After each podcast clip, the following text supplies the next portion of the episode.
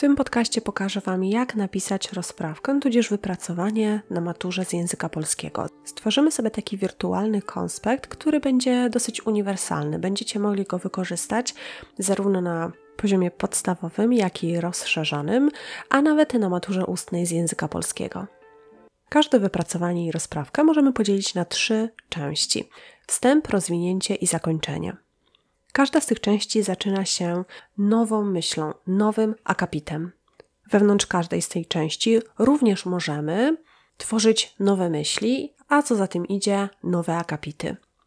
Robimy to po to, aby forma naszej rozprawki była przejrzysta i klarowna.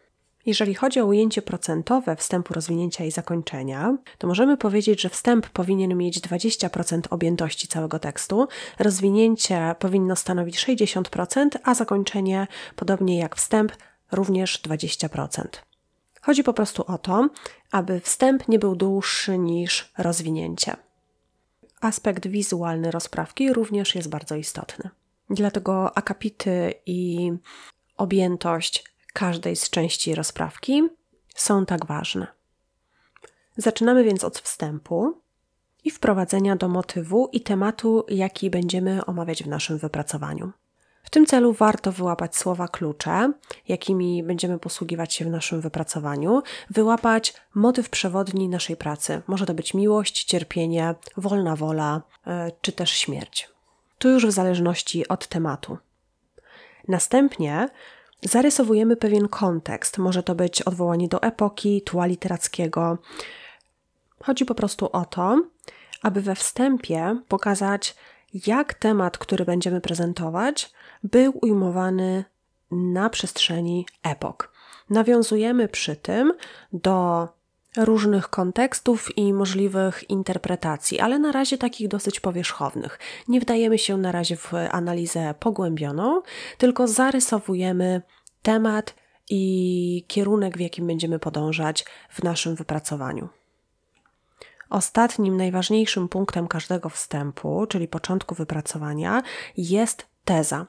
Musimy zająć stanowisko wobec omawianego problemu. I w przypadku matury podstawowej jest to po prostu odpowiedź na pytanie, które zostało nam zadane już w temacie, w poleceniu. A jeżeli chodzi o poziom rozszerzony, to my sami musimy określić problem. Więc teza może być dla nas o tyle problematyczna, że my sami musimy wysnuć ją z własnych wrażeń na temat załączonego fragmentu tekstu. Powtarzam więc, że wstęp składa się z wprowadzenia do motywu, z nawiązań do kontekstów. Jeżeli nie wiecie, czym są konteksty, to odsyłam Was do jednego z moich poprzednich podcastów. I najważniejszy element wstępu to teza, czyli zajęcie stanowiska wobec omawianego problemu. Następną częścią rozprawki jest przytoczenie argumentów, czyli rozwinięcie. Argumentów mamy zawsze trzy. Pierwszym argumentem jest zawsze fragment tekstu z lektury, który zostaje załączony do y, zadania. Przedstawienie właśnie tego pierwszego argumentu polega na analizie i interpretacji fragmentu pod danym kątem, który podany jest w poleceniu. Następnie przechodzimy do argumentu drugiego i trzeciego. I tu sprawa może wyglądać różnie, ponieważ w poleceniu będziemy mieć podane, do czego mamy się odwołać. Może to być inny tekst literacki, może to być tekst kultury albo całość utworu. Dodam jeszcze, że każdy z naszych argumentów powinien odnosić się do tezy, czyli być jej opisem, wyjaśnieniem i analizą. Po zaprezentowaniu trzech argumentów przychodzi czas na zakończenie, czyli podsumowanie i wnioski. Wnioski zawsze muszą odnosić się do prezentowanych argumentów, podsumowywać lektury, teksty, które omówiliśmy w naszych argumentach.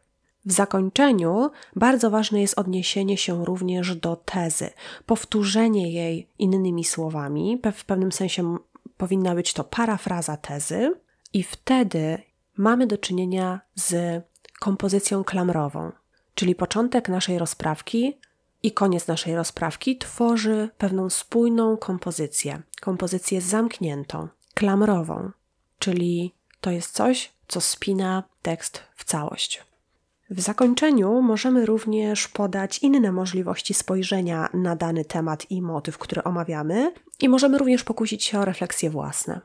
Takie przemyślenia są szczególnie ważne na poziomie rozszerzonym.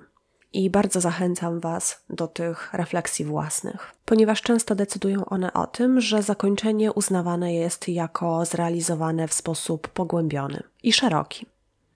Mam nadzieję, że ten krótki podcast pomoże Wam w pisaniu rozprawek, a także, że budowa i treść rozprawki nie będzie Wam dłużej sprawiała problemów. Do usłyszenia. Trzymajcie się.